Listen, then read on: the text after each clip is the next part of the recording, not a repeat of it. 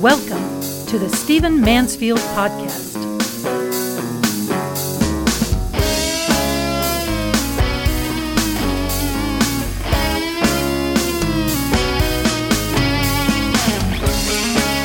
Welcome to the Stephen Mansfield podcast. It's great to have you with me. I want to dive into a very difficult topic and give some perhaps unpopular views. We've had two legal verdicts come about of late the Kyle Rittenhouse case up in Kenosha, Wisconsin, and the Ahmaud Arbery case down in Brunswick, Georgia. I want to talk about mainly the Rittenhouse verdict and what it might mean, what we ought to be thinking about it long term uh, in terms of our country. I think you know these cases well. In the Ahmaud Arbery, case, uh, three white men saw Ahmaud jogging in their um, neighborhood. Uh, he stopped and looked at a house under construction. They assumed that he was up to no good. They assumed perhaps he was responsible for some of the maybe theft and other criminal activity that might have been happening in their area, particularly in the uh, house under construction. And they chased him down and pursued him with weapons. And when he fought back, they shot and killed him. All of them were found guilty. I believe uh, this was the correct verdict in all cases. Uh, I'm sorry to say it, under that under Georgia law, and given what these gentlemen did, uh, I believe it was absolutely the correct verdict. Now, let's talk about the Kyle Rittenhouse case uh, because this is a very important case long term. You know the basic facts. A 17 year old young man uh, went and spent the night with a friend. Uh, aware of rioting and protests in the town of Kenosha. Uh, the young man uh, had some connection to a business in Kenosha. He was asked by other business owners perhaps to protect his property. They had already tried to clean off graffiti and uh, correct the damage done by looters and by rioters and by protesters. So the next day, this 17 year old man marched into this scene with an AR 15 strapped on. He was walking through the crowds. He was walking through the streets. Um, he was set upon by some some unarmed protesters who saw a white man with a, uh, a basically what looked to them like a rifle. It was not a pistol. It was a rifle. Um, and eventually there was tension. There was he was pursued. He was shoved. Um, he tried to get away by all accounts. And finally, he took his gun and shot three people. Two of them were killed, one of them was wounded. Now, under Wisconsin law, he was found completely not guilty on all of six counts, six possible charges. And I'll have to tell you, I am not a lawyer, as I, I say every time we discuss a legal case. I've I watched this case closely. I had friends involved in it. I read some the trial transcripts. I watched the updates. Does not make me an expert, but I am convinced, mainly because experts all over the country are convinced, that under Wisconsin law, you could hardly have come to another verdict. Okay? So this was the right verdict. Now, I'm going to take the controversial stand that had I been on the jury, had I been instructed as the as the judge did instruct this jury, uh, if I was given the understanding of Wisconsin law that the whole nation was given, the verdict was largely correct. Okay, this man had not, did not uh, break any laws, being 17 and carrying an AR-15 into a violent, contentious situation. He did not break any laws uh, when he was set upon, beaten, had things thrown at him, knocked down, felt threatened for his life, pulled pulled his gun off his shoulder, and shot three people. I'm not making a moral defense of any of this. I'm saying that Wisconsin law allows for all of this. What I want to do in this podcast is because I have a lot of people who are lawmakers who listen to this podcast, and I'm grateful for all of you, is I want us to ponder something else. We absolutely want a rule of law.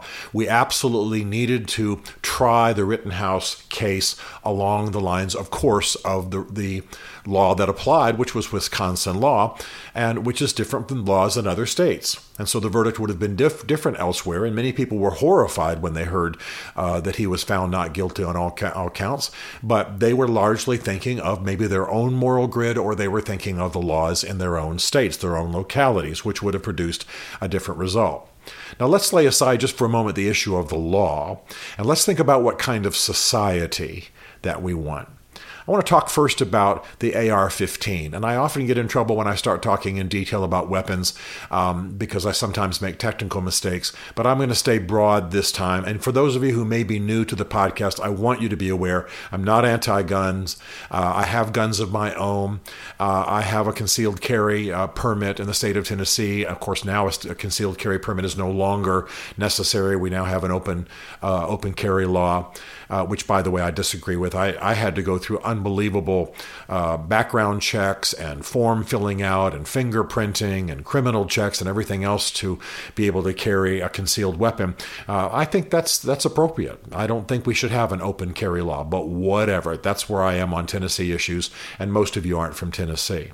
But I want to consider just for a moment the simple uh, issue of the legality of a civilian owning an AR 15. And the reason I'm doing this is not because I want to retry the Rittenhouse verdict. It's already been decided. It's been decided under Wisconsin law, and I've already said I think it was correct under Wisconsin law.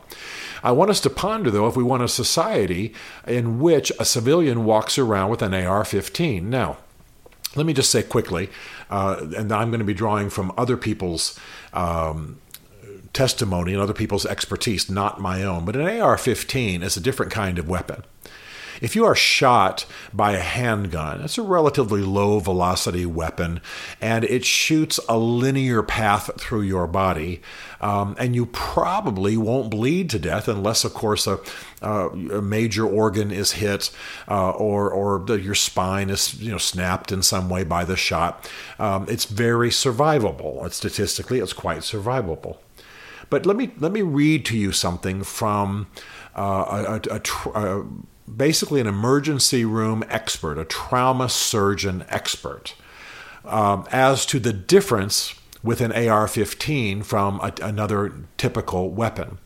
An AR 15 fires at such high velocity that it does an immense amount of damage. Now, that's Stephen Mansfield talking. At this point, now, I want to quote from the testimony of a trauma surgeon who sees AR 15 injuries all the time. From this point on, until I say I'm not quoting anymore, I'm quoting.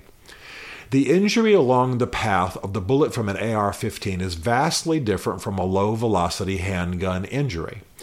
The bullet from an AR 15 passes through the body like a cigarette boat traveling at maximum speed through a tiny canal. The tissue next to the bullet is elastic, moving away from the bullet like waves of water displaced by the boat, and then returns and settles back. This process is called cavitation. It leaves the displaced tissue damaged or killed. The high velocity bullet causes a swath of tissue damage that extends several inches from its path.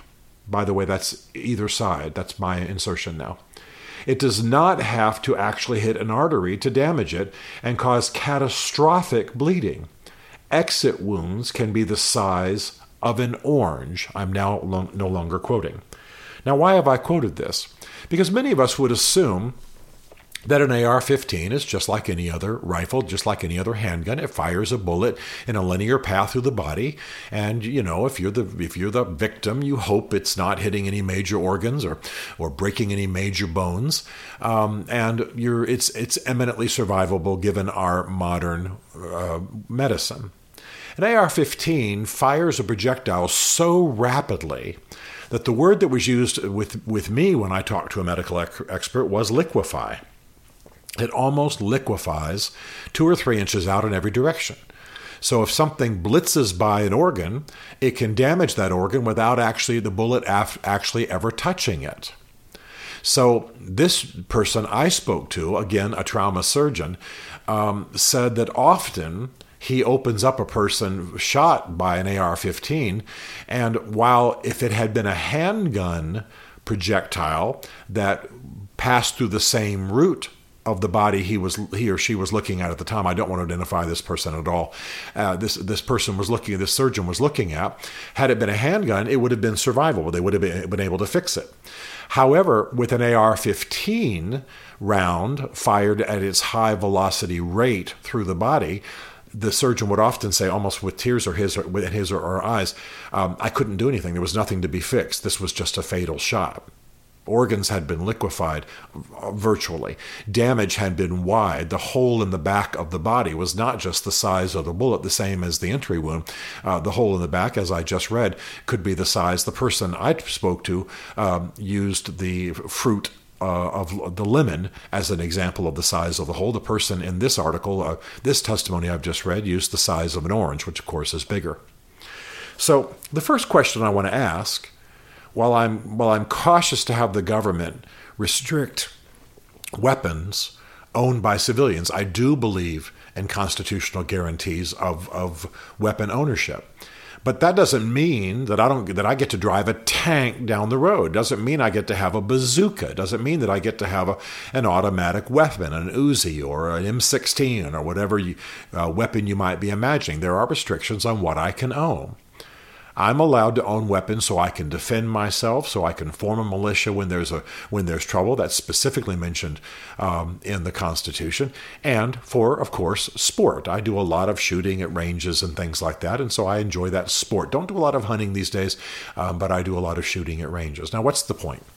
The point is that an AR-15 is an unbelievably destructive weapon, and I'm perfectly happy to have laws that do not allow um, civilians to own AR 15s. I don't know why someone would want to own it. The government doesn't allow me to own a, a, bazooka, doesn't allow me to own a tank, doesn't allow me to own an automatic weapon, uh, you know, a, a high powered machine gun like they're using uh, in, in, in battlefields. Uh, there's a reason for all that. I'm not allowed to have landmines, by the way, and put them in my yard. There are restrictions on these rights for good reasons. So, one of the first questions I want to ask about the Rittenhouse verdict, as much as I think it was right under Wisconsin law, is do we want civilians walking around with AR 15s or weapons like that that are so high velocity that they are unbelievably deadly? Are we going, is that the society that we want? Number two, Kyle Rittenhouse, at the time he walked into that protest slash riot slash violent situation, was 17 years old. Now, again, I'm asking philosophical questions here, not legal ones. Don't don't don't answer me uh, in, in wherever you are with legal answers. I'm asking philosophical answers. Do we want a society in which a 17 year old walks the streets with an AR 15 in a situation that's already contentious? I'm not talking about walking down the street on a Monday morning when everybody's just, you know, uh, looking around. I'm talking about uh, walking into a violent, contentious situation. So, all of that to say, uh, do we want 17 year olds to have that right? Under Wisconsin law, you can ha- you do have the right to carry what they call in the law a long rifle. And an AR 15 is included in that. So Kyle Rittenhouse did nothing illegal when he carried a weapon as, as a 17 year old uh, down the streets of Kenosha, Wisconsin, according to Wisconsin law. Remember now, I'm not speaking of my morals. So here's the question Do we want a society in which that's the case? Do we want a society in which a 17 year old can carry an AR 15 into a situation that's contentious, in which he's very likely to be, yes, wrongly, but yes, accosted uh, for signaling his willingness to be violent. Again, he perfectly he was perfectly within his rights, but that is what happens when you walk down the street with a with a gun openly uh, visible, and especially in a situation that's already violent and unstable. I'm not asking about the Kyle Rittenhouse verdict. I'm asking about the kind of society that we want. And yes, I understand that there are certain rights that are guaranteed us, and I'm in defense of those rights. But I think the bigger issue here is that some of these laws, if I was in Wisconsin, I would say, yes, Kyle Rittenhouse is innocent under the law, and then I would work to change those laws. I would work to change how early in life a young man can carry, can do an open carry of a weapon. I would completely work to remove AR 15s in America from civilian ownership. There is no reason for that. And it would go on. So I want to urge those of you who are lawmakers, I want to urge all of us who are responsible citizens to think not just in terms of the verdict, not just in terms of left and right, not just in terms of a kind of a narrow definition of gun rights. Think about the society that we want. I'm completely in favor. In fact, I, have said many times on this podcast, I think our society is safer when good people understand guns, know how to use guns, um, and have them. And by the way, carry them. Uh, I'm often armed for reasons that I've explained in previous podcasts. It's not that I'm a gun nut, it's that it has a practical reason in my life. I believe in it and I believe that we're a safer society. You know, if there's a if if there is a, a, shooter at a mall, a shooter at a school, a shooter on the streets of the cities I live in, uh, I hope there are a lot of good citizens who are armed nearby, so that that situation can be ended by good, righteous people who know how to use their weapons. I believe in it completely. But I, I'm concerned about someone who's 17 years old being able to strap a rifle over his arm and walk the streets of a town. That's bound to end badly, signal the wrong things. I'm concerned about the laws that allow a 17 year old to carry weapons openly into a situation of riot and protest and violence pre-existing, not his not his fault, but when he steps into that with a gun, he's signaling something. I'm concerned about civilians being able to own AR-15s, and I know that I'm lighting up some of my closest friends who are who believe differently from me. But I don't know that our society is better for people being able to own an AR-15, and I own a number of guns and believe in it. And I think we ought to ponder that. I think we ought to ponder what that means. And I think we ought to ponder what kind of society we, ha- we want to have and move beyond the narrow verdict, the specific issues, the six counts in the Rittenhouse case, and start asking ourselves some philosophical questions. Start asking ourselves what kind of society we want. Because there is no constitutional right to necessarily carry every weapon that is produced by any manufacturer. That's crazy. I can't own a fighter jet. I can't own a bazooka. That's nuts. So there's some restrictions. What do we want them to be? What's the rational line? Let's stop letting the extremes on both ends make those decisions for us. The Kyle Rittenhouse verdict was right under the law, but disturbing in terms of the kind of society that we want. I'm sure he's a. I'm sure by all accounts he's a. He's just a normal American kid. But he grew up in a culture. Uh, he didn't have a father in the home, by the way. Diff, diff, very difficult home life, um, and he uh, he was very strongly turned towards weapons. Obviously, if you're walking down the street at night uh, during a riot with an AR-15, this is this is coming from a culture that's produced you. I'm not blaming the kid. I'm saying, what kind of culture do we want to have as a country? Let's think about it. Let's be reasonable. Let's come back from the extreme ends. Yes, let's guarantee certain gun rights, but let's figure out how far that goes. If he had walked the streets with a bazooka, if he had bought an army surplus tank. I know I'm being extreme and silly to make a point. Would we feel the same about this? Does he have that same right? If he started throwing grenades, does he have that same right?